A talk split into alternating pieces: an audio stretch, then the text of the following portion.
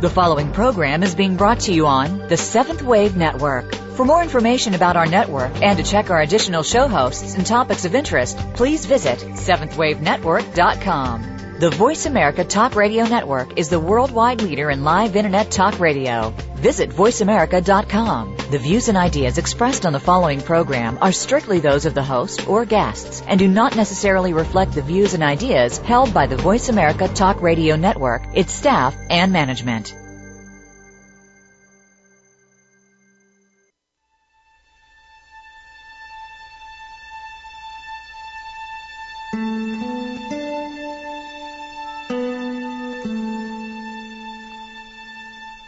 Afternoon, and welcome to Authentic Living with Andrea Matthews. Over the next hour, you'll learn how to see your true self in the midst of life's twists and turns. You'll be challenged to think outside of the box when it comes to the mysteries of life. Now, here's your host, Andrea Matthews.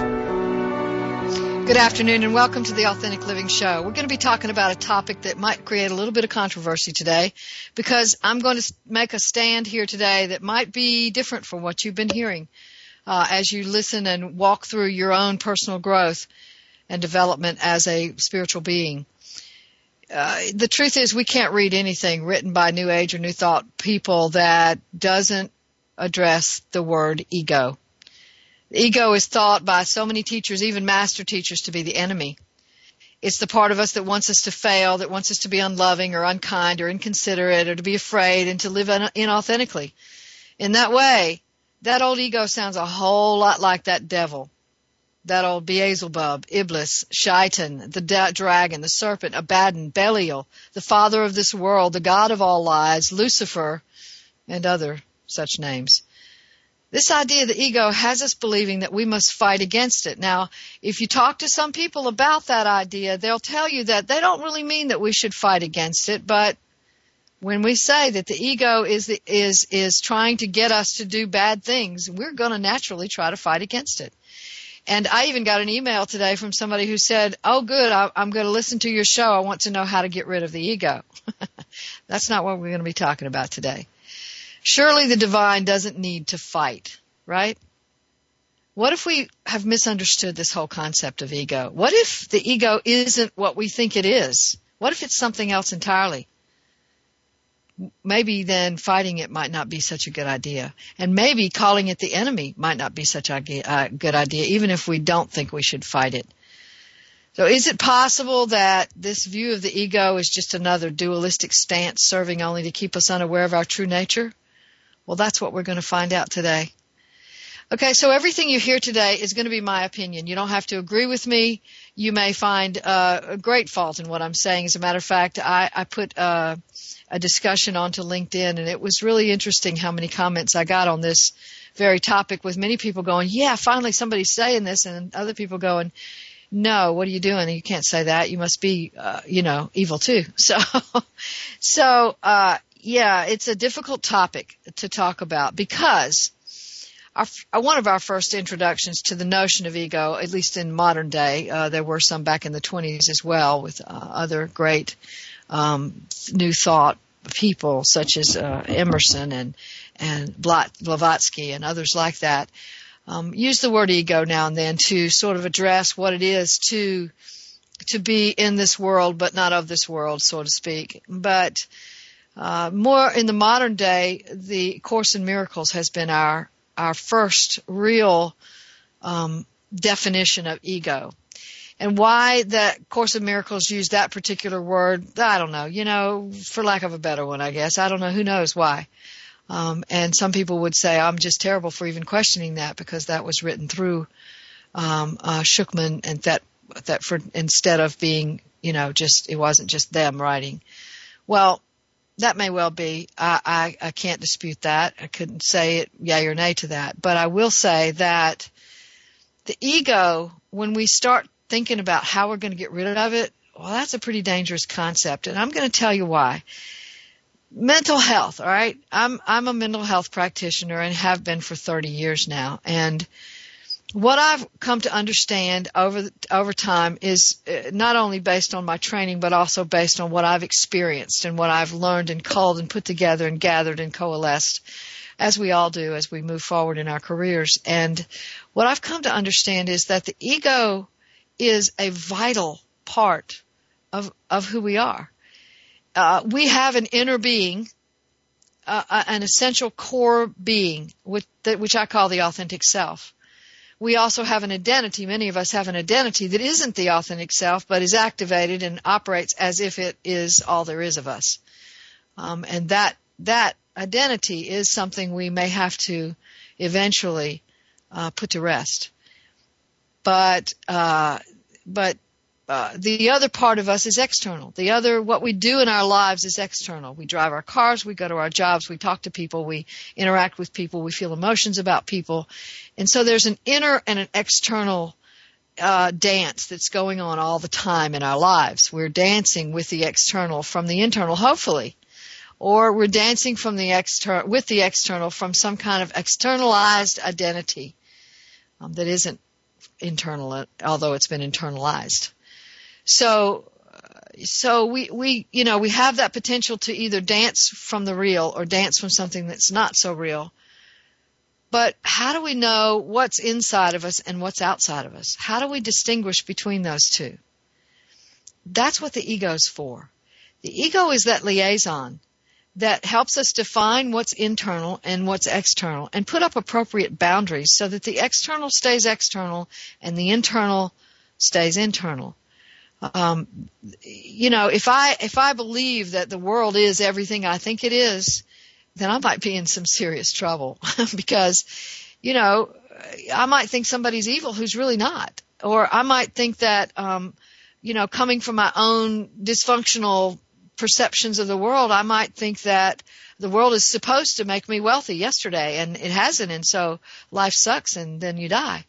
Um, you, that you see how that can get really distorted if I'm not really aware that the world, the outside world is doing what it's doing, and I have no control over it, and my imagination can't make that change. Magical thinking is what happens with a child.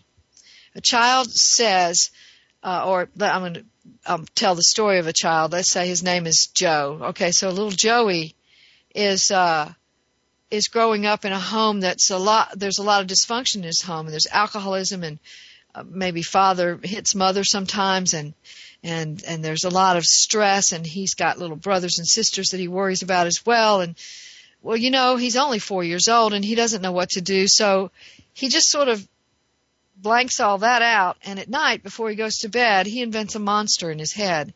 And mom and dad have to come in together. That's the ritual. They have to come in together, and they have to get rid of this monster out of the closet. And if they don't, then he lays there in terror all night long. Well, what's really going on is that he's projected all of his fears about what's going on in his family onto this big monster that he's imagined. And when they sweep it out of the closet, well, it's just gone, and now we don't have to worry about that, at least not until tomorrow night. So what's happening there is what what we call magical thinking. He's made dots to connect with reality that aren't really there. And there is no real monster, but except the one in his own home. And that one is real, but he doesn't want to see that one. So he sees this other one. We all do that in all kinds of ways. And that means that our ego isn't working like it needs to work. What the ego is supposed to do is sort out the defined distinctions between what is external and what is internal. If the child wasn't so terrified, he might be able to say, oh, dad's a drunk and he's hit mom again. And maybe I should tell my daycare teacher or somebody about it, you know? That, that kid has good ego strength. The kid who can do that has good ego strength because he's going, that's outside of me, not inside of me. And all I can do is tell somebody. I can't magically think it away. But if I don't have good ego strength, I might try to say that what I imagine inside of me is actually outside of me. You see the difference?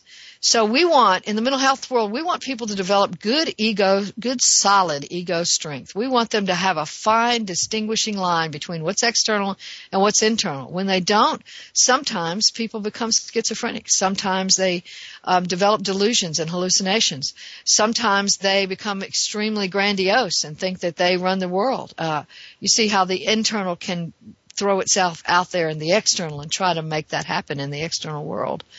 Um, and sometimes the external can come into the internal in ways such as uh, a mother can tell a child that she's worthless or he, he's worthless, and the child begins to believe that yes, indeed, I'm worthless, and they identify with that, and they make that their identity. I'm just a worthless person, and they act that out if it's, as if it's true. So now what they've done is take the external and put it on the internal. So that liaison there is weak. If the child can say, yeah, she said I'm worthless, and that was a really har- harsh and terrible thing for her to say, and I really wish she hadn't said that. It really breaks my heart. But you know what? I'm not worthless. I'm not worthless at all. And so that child has good ego strength. And uh, when I have worked with children in the past, it has been interesting to see which children are able to sort out the distinctions and which children are not. And I, I can't say for sure I can say why that is, but I, it is interesting to see that some children have that capacity to go, yeah, my father sexually abused me, but he was wrong. And another child might go, yeah, my father sexually abused me and it's all my fault that's her take her her or him taking the external and putting it in the internal. So the ego is vital. It's essential. It's necessary. Now you might say we're talking semantics if we say, well, there is a part of us that maybe one day we might have to forego in favor of something else. But what I will say is that the identity, the mask and costume we, that we put on, it's really good. It's a really good thing because it helps us survive in when we might not otherwise be able to do so. So, for example, a child grows up in a home where, like little Joey, he has younger siblings and the father's an alcoholic and the mother's getting beat up. And well, little Joey has to put on the mask of costume of mask and costume of Superman, and he has to start taking care of the younger siblings, and he has to, you know, uh, stand up for his mother whenever dad's around or maybe even hide his mother from dad sometimes when dad's drunk or or you know at some point in his life he may have to beat dad up. So dad'll stop doing it uh, this is a superman complex and, and it's an identity and while he may not actually wear a cape and, and don an s he's he's actually living well beyond his years well beyond his natural strength why because he's he's found some inner capacity to to really pull that strength out of himself and say, I'll handle this. I'll just handle it. I have to, so I will. And we do have that capacity, and that's authentic. But if I wear it as a mask and costume, and so that then after that, after I've grown up, I can, I cannot receive help from other people. I don't trust anybody else to be able to do it right, or I, I've got to do it all if it's going to be done right, or I've got to, you know, handle all of life's problems on my own, and nobody should ever have to help me. Then that's not working anymore. So you see, I can get over identified with my coping mechanism and carry it with me into adulthood, and many, many of us do that. And as we do that, what we're doing is denying our own authenticity, the, its full range, its full capacity to potentiate our real lives. So what we really want to do is is be able to find and begin to live from the authentic self and as we do that the old identity goes away it's no longer necessary but it was only a mask and costume in the first place. It was never real. So it's okay if it goes away. Ego, on the other hand, is real, and we don't want it to go away. If we, if it goes away, we're in trouble. We can't sort out the distinction between the external and the internal. And that's a problem. So, okay, so what's hap, excuse me, what's happened now is that the the ego has been sort of labeled as the enemy. It's it's the one that makes us think bad things and it makes us afraid and it makes us um, not be so kind and considerate to other people and so it makes us angry and it you know and so I I read this all the time from people sending me messages and I hear it from my clients and I hear it from uh, my readers that that uh, I've just got to make my ego stop doing what it's doing and in that process, what's happening is I'm telling myself to be somebody that I cannot possibly be. Uh, I'm telling myself to shut off my own emotions and and pretend that they're not there in favor of this ideal image of myself that people call the higher self. So the higher self is uh, the ego's enemy the ego wants to fight against the higher self. No, if we split ourselves off that way, we're not doing anything different than the old traditional Christian religion taught us to do, which was to split ourselves off between good and evil, between God and Satan. That's not any different. We're doing the same thing, just calling it different names. What if that's, that's not the right pathway? What if we've gotten so much into the dualistic mindset? The mindset that says there's a good and there's an evil, and we don't know how to do anything but that, and we can't, uh, uh, we can't move beyond the, that living and striving after goodness in the name of, of, of some kind of higher self. So we're going to talk about that battle between the ego and the higher self right after the break. Stay tuned. You don't want to miss this show. It might be life changing.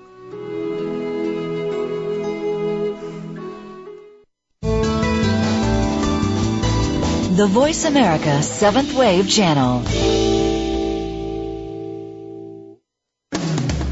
Are you tired of the government squandering your tax dollars on bailouts and overpaid bureaucrats? On Free Markets with Dr. Mike Beitler, Mike Beitler and his guests explain why big government regulations are the problem and innovative businesses and free markets are the solution.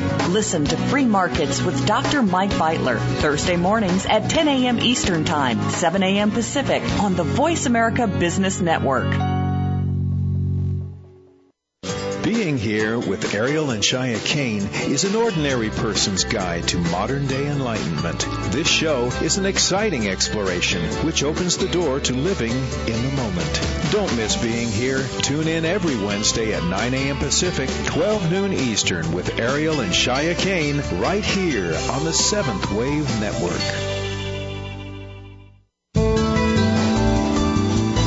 The Voice America Seventh Wave Channel.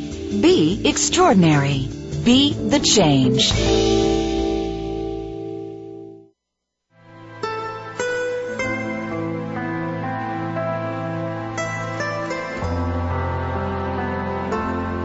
You're listening to Authentic Living with Andrea Matthews.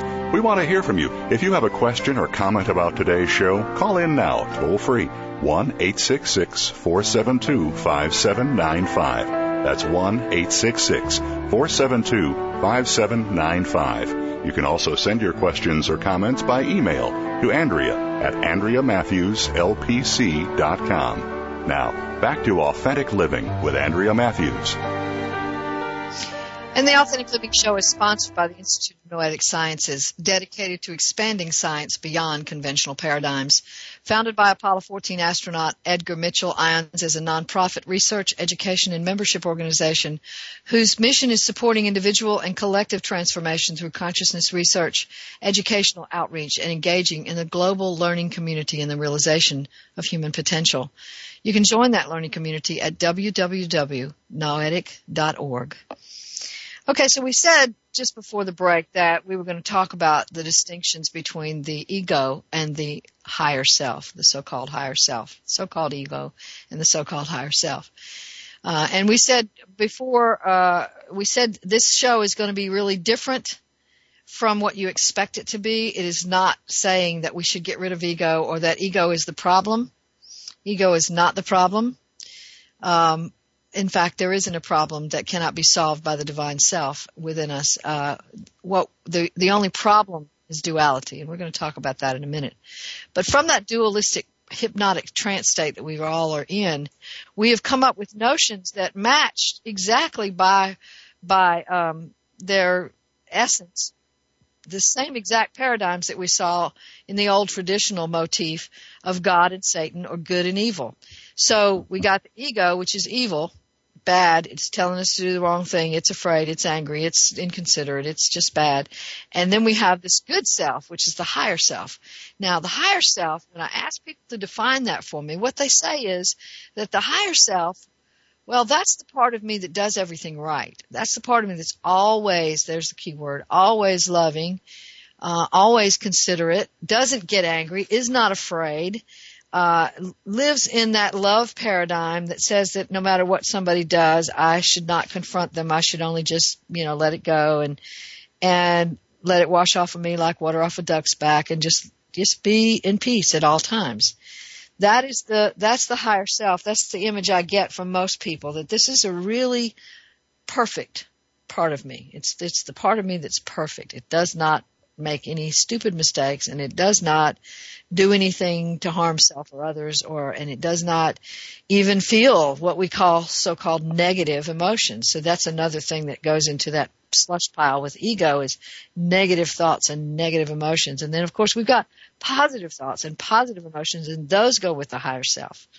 So we've we've split everything off into those things, bad, good. And that's the way it's been since the beginning of time. When uh, we've heard me talk about this a couple of different times, I'm going to say it again now. In the beginning, when the divine created heaven and earth, everything was null and void. There was nothing. There was no form. There was nothing that was form. No matter existed. Uh, but everything was spirit. And then the divine decided to create form. And in the process, he, he, he, he, she, it, the divine created a, um, a garden, a place, a psychological place, a spiritual place, uh, in the spirit of man before creating the man's body where man and woman would live. And that spiritual place had in it two trees, or two, as according uh, uh according to the metaphysical dictionary, uh, um, said it were two thoughts, two different thoughts, two possible thoughts we could think. One was the tree of knowledge of good and evil. The other was the tree of knowledge, uh, uh, the tree of life, excuse me. And the the tree of knowledge of good and evil, uh, according to the old traditional paradigm, was going to tell us how bad we were. But according to the root language that we read when we really study that those uh, those stories, what it really was was a thought of duality. It was a thought that said things could be split off into good and evil.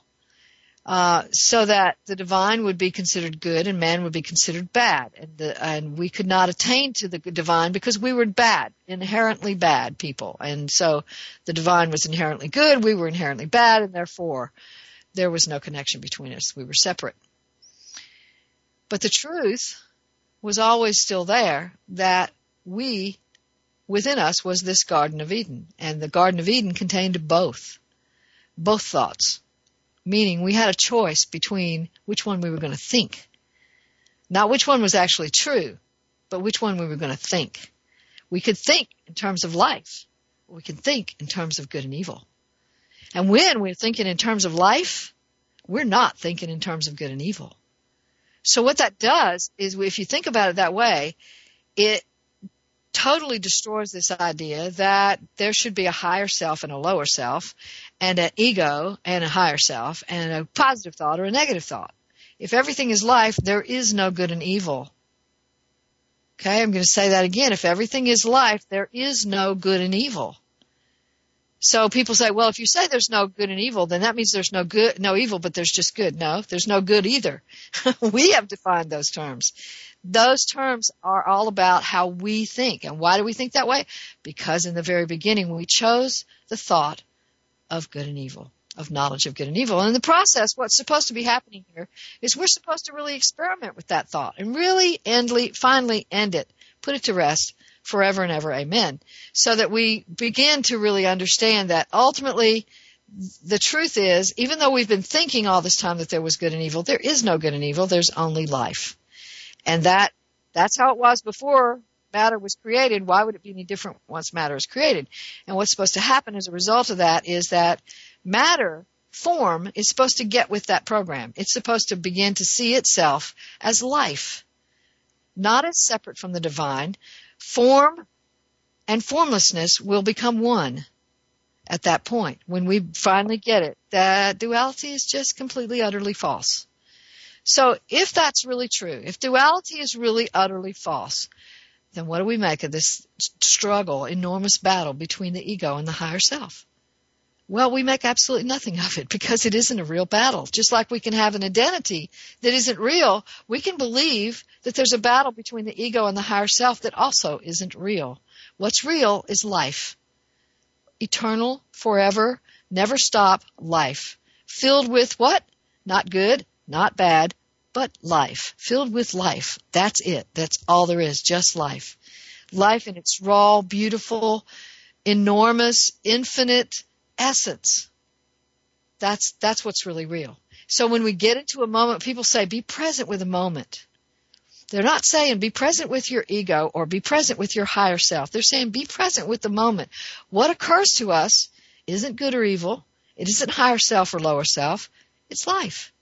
What occurs to us in a state of stillness when we say, be still and know that I am God, what occurs to us in that stillness isn't good or evil. It's life. What occurs to us then is this buzzing, powerful, enormous presence of life itself that's coursing through our vein and makes up the components of our cells. That is what life is really all about. It's all about life. It's not about good or evil. So then people say, well, now wait a minute, wait a minute, wait. You can't say there's no evil in the world. Look around. Hello. I mean, you can't say there's no evil in the world. Well, yeah and no. it, while it's true that people can identify with good or evil and act those things out as if they're true, and really do some pretty heinous things as a result of those act, that acting out, doesn't make it so. Doesn't mean that on the other side of all that drama isn't a real life. Isn't something else happening entirely that the soul is using to help us wake up to the true essence of our being, which is life. Okay? So, when we talk in terms of good and evil, we can split ourselves off between higher self and ego. And as long as we keep doing that, we're going to stay stuck in the duality trance state, which is going to keep us from experiencing that other tree of that is the tree of life. And uh, you know what I'm saying here today. You know, certainly intellectually it can be argued with. You can certainly say, "Wait a minute, what about Hitler?" Yeah, yes, yeah, Hitler killed six million people, people he just didn't like. But you know, people say, well, he must have been evil. Well, that's a name for it. That is a name for it. And I guess that makes us sort of be able to wash our hands. Oh, he was just evil. That's all we need to think about that. I guess there's some evil people in the world.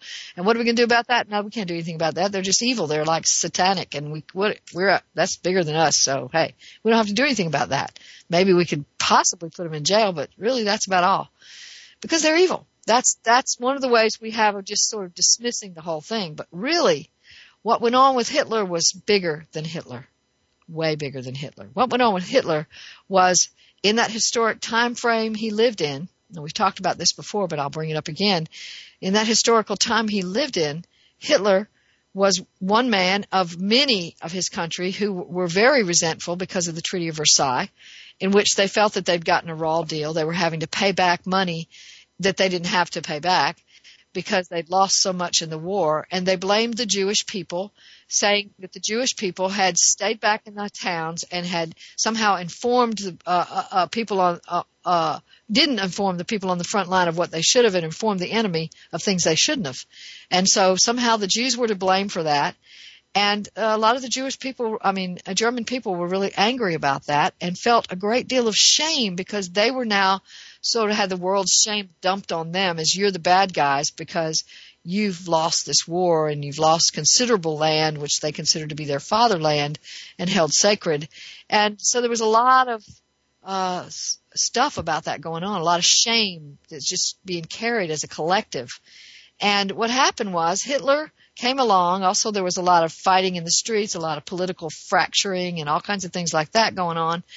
And he came along and said, okay, I got the answer here. Let's just, let's just see where the real problem is. The real problem is we are a mighty race. We're really good people and we're not bad people. So get that off your mind. The thing is, the problem is the Jews. We need to do something about them. And guess what? People went along with him. It was not just Hitler. Hitler was not living in a vacuum. He was able to get millions of other people to go along with him. And so there wasn't one man's evil.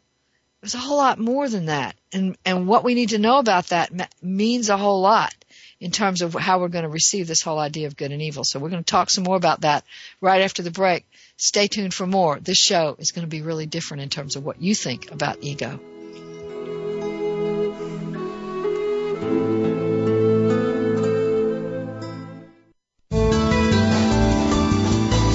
Is the Voice America Seventh Wave Channel. Frankly Speaking About Cancer is a program designed to empower survivors and their caregivers to deal with the social and emotional challenges of cancer. Drawing on resources from wellness communities throughout America and abroad, the show will invite physicians, researchers, nurses, social workers, patients, and caregivers to share their advice on how to live a better life with cancer. Join host Kim Thiboldeaux, President and CEO of the Wellness Community, Tuesday afternoons at 1 p.m. Pacific Time and 4 p.m. Eastern Time on the Voice America Health and Wellness Network. Are you feeling slammed and suckered in today's stock market? If so, then you need to tune in to Profitable Investing with Jordan Kimmel. Every Thursday at 8 a.m. Pacific Time, Jordan Kimmel will train you in what you can do to beat up the big boys on Wall Street, as well as share his secrets to success so that you can buy and sell like a profit pumping pro. Grab the bull market by the horns and listen to Profitable Investing with Jordan Kimmel. Every Thursday at 8 a.m. Pacific Time, right here on the bottom line in business talk Voice America Business. Step into the doorway to conscious choice, greater health, and well-being. Attain the balance that you've been seeking. Tune in and turn on 1111 Talk Radio. Feed the mind. Embrace positively. Release the tension. Step out of fear. Host Simran Singh will help you broaden your mind and open your heart toward a greater understanding of how to take charge of your life. 1111 Talk Radio is here every Thursday at 7 p.m. Eastern Time, 4 p.m. Pacific Time on Seventh Wave Network. 1111 Talk Radio because shift happens. Be visionary. This is the Voice America Seventh Wave Channel.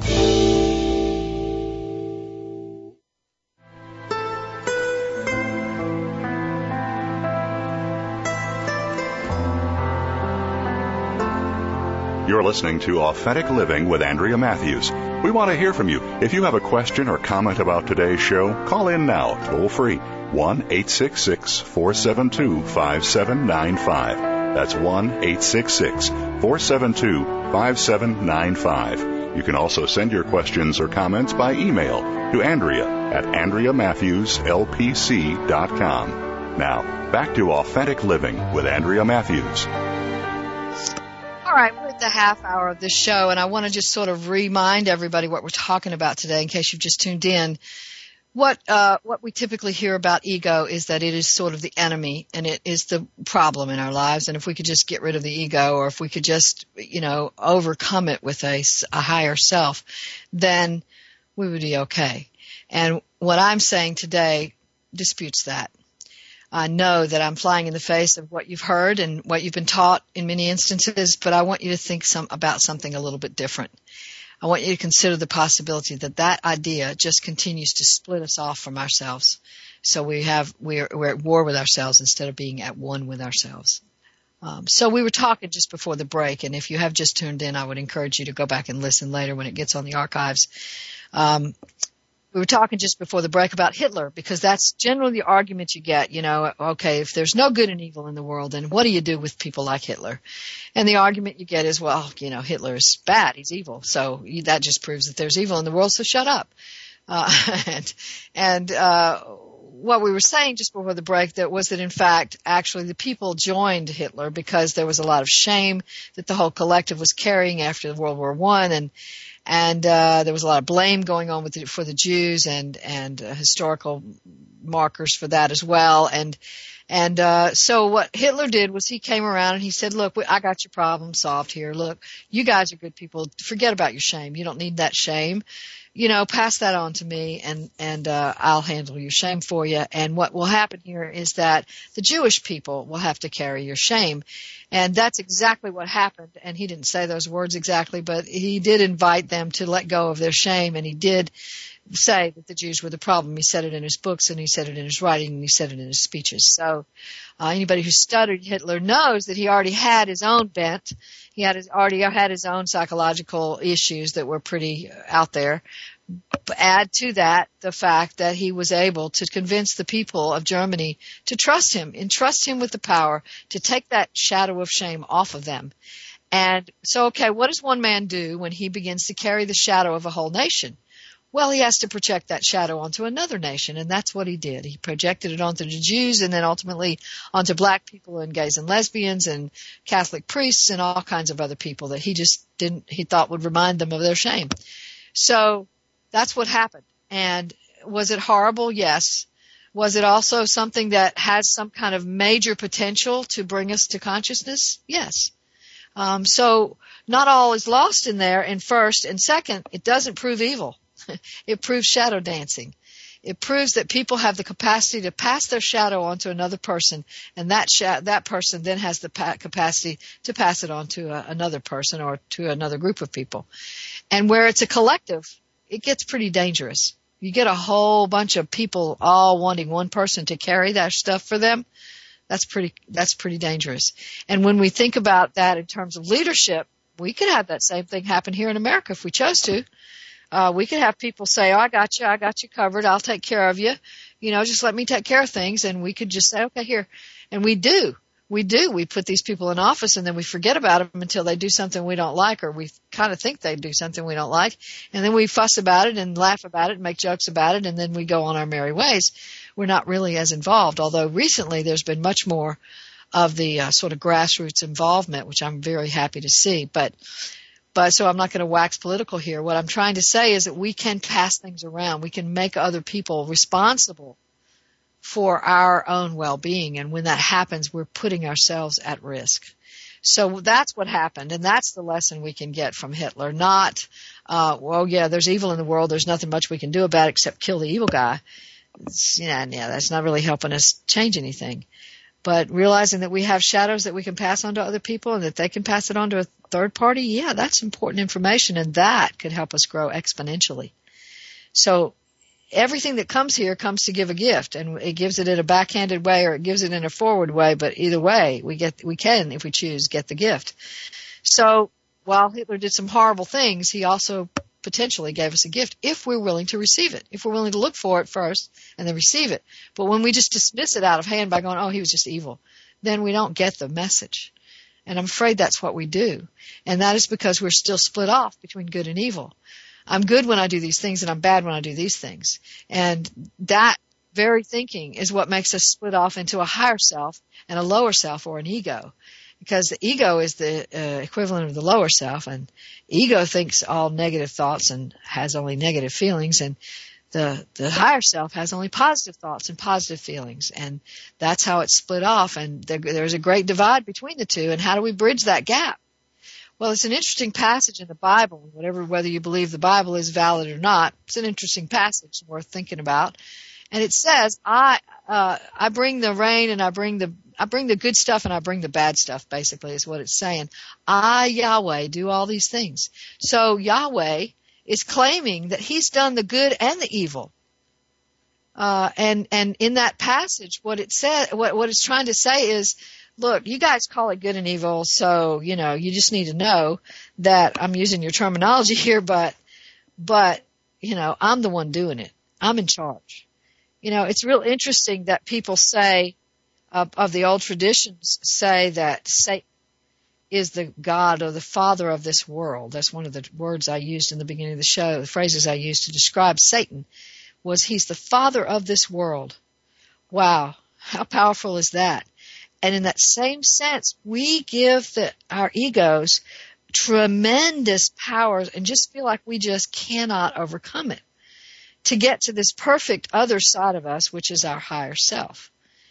And now, it, you know, people used to say, well, you can always say the devil did it, and that makes it a little better because the devil's outside of you. Well, now what we're doing is we're making it inside of us. So we now we got this grand battle between us and us. It's not the devil outside of us and the good guy inside of us. It's the devil inside of us and the good guy inside of us. And there's a war going on in there. How do you think that's helping us find peace? I don't think it is. Peace can't be found there. And what I said a little while ago was when we think about the other thought, there's the tree of knowledge of good and evil, which is the thought of duality, and the other thought is the thought of life. When we get into stillness, when we, we when when we meditate and are able to get into that place of stillness, there's no duality there. There's nobody there but oneness. And oneness is all about life. It's just life energy pulsing through us. And sometimes we can actually feel it. For me, sometimes it's like I can hear the hum of the universe in my own veins, in my own cells. It's really profound. It's an amazing experience. I wish every one of us to have it. But when I go in that experience, look, and I literally have looked for good and evil, I can't find it there because it doesn't exist there. And so when we're instructed to be still and know that I am God, what that passage means is be still to know who you are. You are God. And that's what Jesus said. He said, Didn't your scriptures tell you that you're God's? Yeah, that's in there. And so we are. We are God. We are divine. We are oneness. We, there is no divide between us and the divine. So now what does that mean? We say, oh gosh, what are you trying to say? You got some kind of messiah complex. What's going on here? No, that doesn't mean that because when we think of the divine, we're so uh, archetypally set up to think of the divine as uh, as good that we just can't even imagine that the divine just is life. It's not good. It's not bad. It just is. It is isness.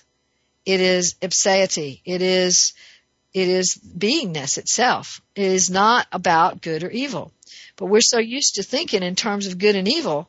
As a matter of fact, we've got every part of our lives divided up into that. Even the food we eat is either good or bad. You know, so everything in our lives is divided up into one of these two ridiculous categories that we can't even really define. What is good? Well, what's good to one culture is bad to another. What's good for me might be bad for you. What is bad? Well, what's bad for me might be good for you and vice versa. We, we can't define these terms and yet we've tried to divide all of life up into those two terms. And we think we know what they mean, but when you really try to get somebody to tell you, okay, give me a real final answer. What is good? What is bad? You can't do it. You can only define it in terms of behaviors and these are behaviors are culturally driven familiarly driven, where a family says, this is what we do in our family, and everybody does it, and the next door neighbors are going, what the heck are they doing? Because that's kind of crazy. You know, that's bad. Uh, so we, we don't know. We don't know what's good or bad, and, and yet we've divided all of life up into that. But we do know, we can come to know when we are still. When we're in that be still and know, we can know. And it's interesting the word know there is the same word that's used for knowledge in the tree of knowledge of good and evil because what's happening is we're coming to know that there is no good and evil. The truest knowledge of good and evil is that there is no good and evil. And that's what we come to know when we be still and know that I am God. We come to know the truth that there is no division between God and, and humanity. And so, with regard to the Messiah complex, let's go back to that. People say, well, God is good, and therefore, if you're saying that you're divine, you must be trying to tell us that you're perfect. No, that's not what I'm trying to tell you. I'm not trying to tell you that I'm anything. I'm trying to tell you that we are all divine. All of us, every one of us. Not one of us has missed it, even Hitler. Hitler identified with bad from some early age, and he acted it out in some horrendous ways by taking on the shadow of a mass. But uh, that doesn't mean that he didn't have a soul, although many people would say he didn't. Um, it doesn't mean that anyone, even the serial killer today, lacks a soul. It means that that serial killer is so identified with evil that he has to live it out, and it, it is his only identity. So he has to keep living it out in worse and worse ways to prove that he exists.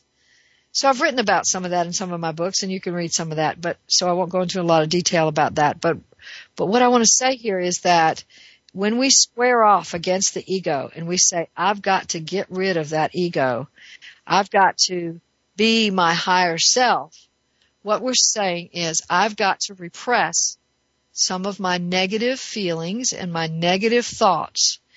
And immediately when we start repressing, here's the cycle that happens. You push it down into the psyche, the psyche gets filled up eventually with that material and starts uh, it starts leaking out in some ways that are probably secret to you and exposed very easily to others and you may not see the ways that you're acting out but other people do so it begins to leak out in behaviors and words and little things you do and little ways that you walk and accidents you have and things like that so that your your repressed material is finding its way back out.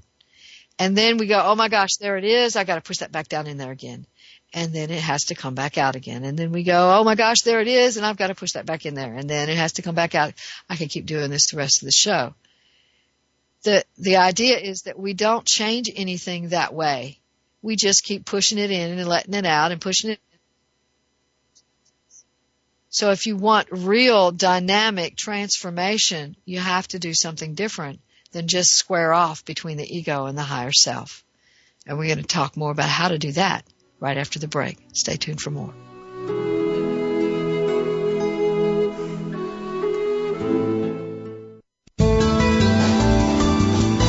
The Seventh Wave Channel on the Voice America Network.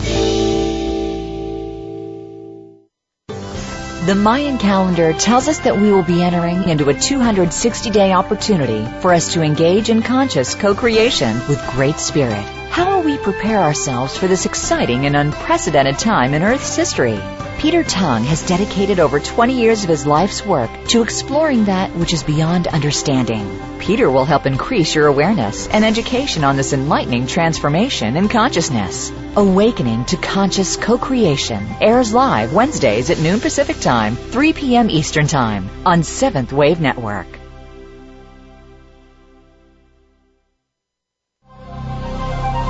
Ask Theo Live is talk radio like you've never heard before. Following her near death experience, world renowned author and spiritual medium Sheila Gillette became the direct voice channel for Theo, a consortium of 12 archangels. Through this unique channel, Sheila and her co host Marcus Gillette present you with an opportunity to speak directly with Theo live on air on any topic you wish to discuss, including receiving authentic messages from deceased loved ones and angelic guides. Get the answer you need by tuning in to Ask Theo Live Talk Radio. Tuesday mornings at 8 a.m. Pacific Time, 11 a.m. Eastern Time on Seventh Wave Network. Invite meaning and inspiration to your life. This is the Voice America Seventh Wave Channel.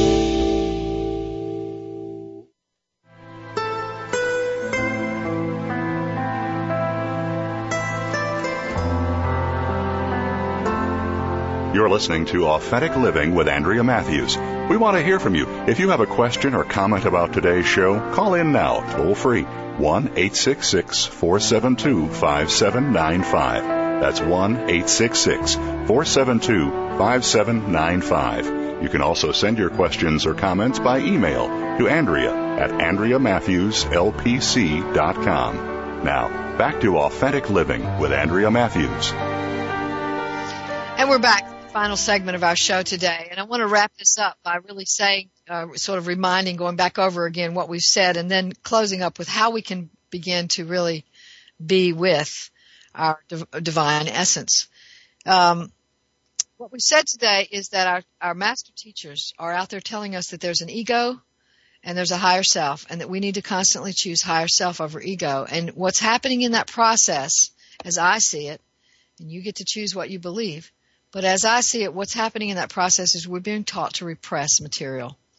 And whatever's repressed in there is going to come out later. And then what's going to happen as a result of that is that it's going to have to be repressed again, and then it's going to have to come out later, and then it's going to have to be repressed again, and nothing changes. So real transformation is not really changing who you are or improving who you are, but being with who you actually are, not who, uh, how the world has defined you. So, okay, what that means is this. If I'm present with myself, then what I'm doing is I'm being still in that. I'm not trying to change it. I'm just being with it. Okay, just like you would be with a little child who's upset and afraid and angry. Um, you know, I guess sometimes we, we we take our angry children and we say, "You go to your room." Okay, well that's you know, yeah, that's one way of handling it. Um, and uh, there are certainly times when you would need to send a child to his room. But when they're angry, might not be that time. Maybe they need to be heard when they're angry. Maybe we need to know what's really going on there. Um, because many times children are acting out angry when they're really, really frustrated about something larger in their lives and they don't know how to explain it. And that's exactly how our feelings are. They, they come up and they are the only explanation. They are the only information we have about what else is going on in our lives. And so if we say, just go away, we're not ever going to get that information.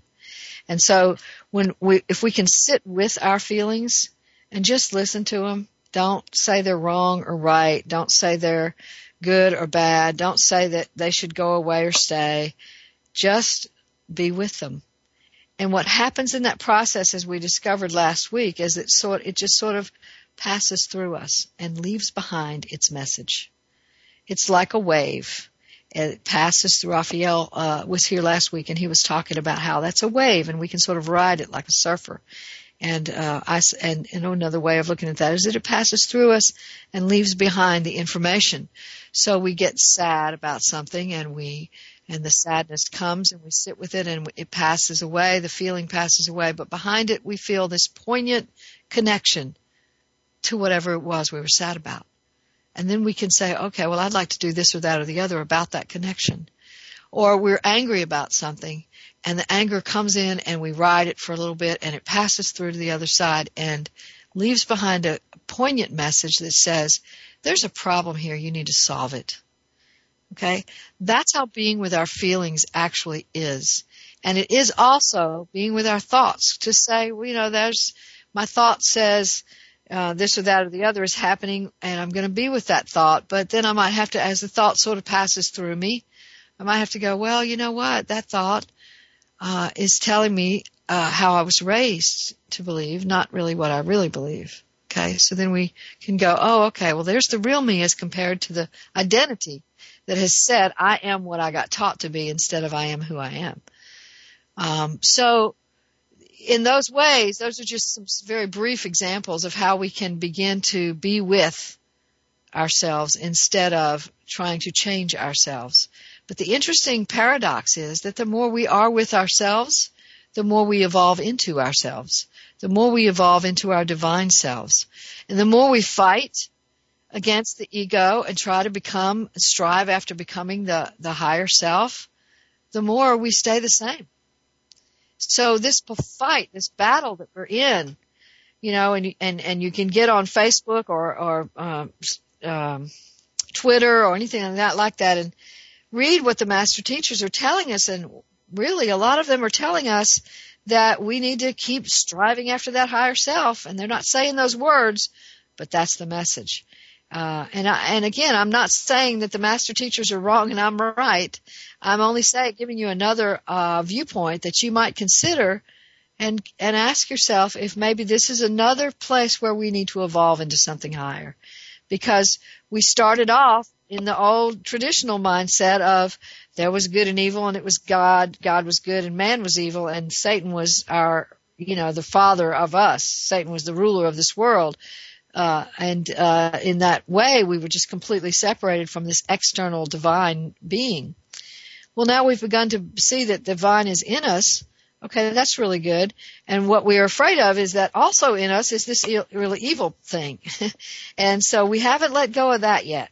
And maybe the next stage of our evolution is to recognize that only the divine is in us because there is only the divine. That's all there ever is and all there ever was. And as we come full circle to that, what we do is begin to be present with that that life, that life force that is divine, the divine itself. And we can be still and know that we are that life, that life essence. We are that life eternally and forever. Uh, and, and we've always been that life and we're never going to not be that life.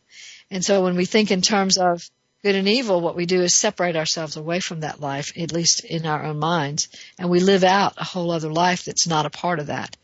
And then we say, well, I need to get rid of that part of me that would live separate from that. I need to be a part of the higher self, which is divine. No, no, you just need to be with whatever's in you. And as you are, you begin to be able to let that pass through and leave behind its message. Because if everything is divine, then everything has a divine message.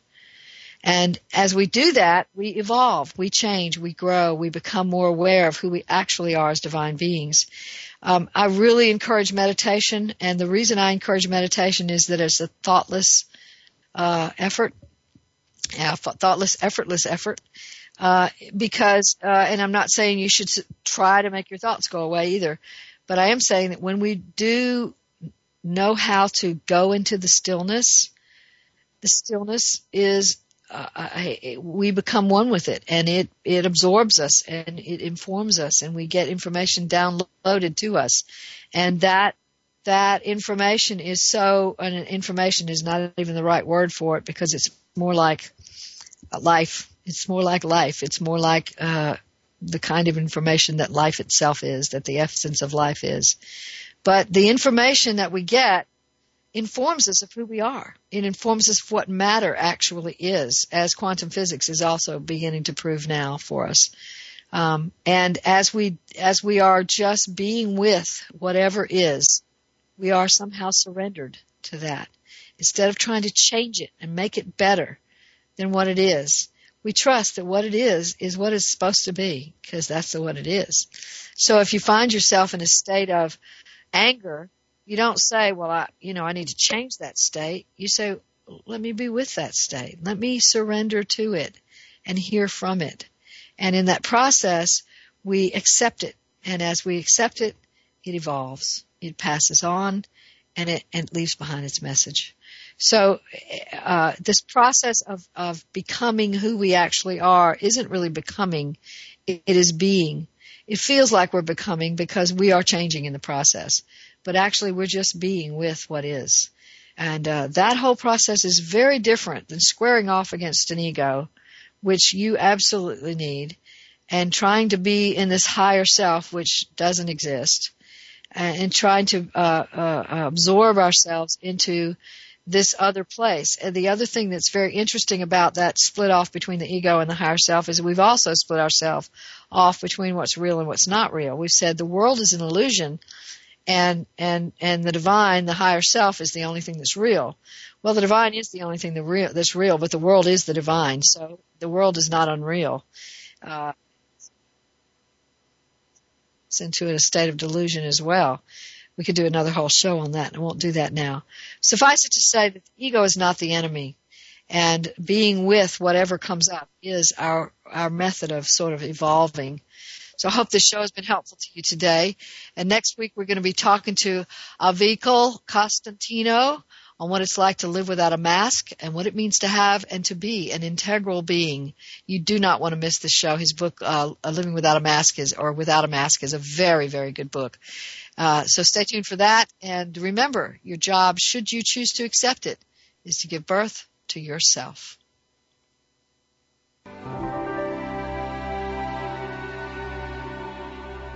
Thanks again for listening to Authentic Living with Andrea Matthews. Join us again next Wednesday afternoon at 1 p.m. Pacific, 4 p.m. Eastern Time, here on the Seventh Wave Network. We'll talk again next week.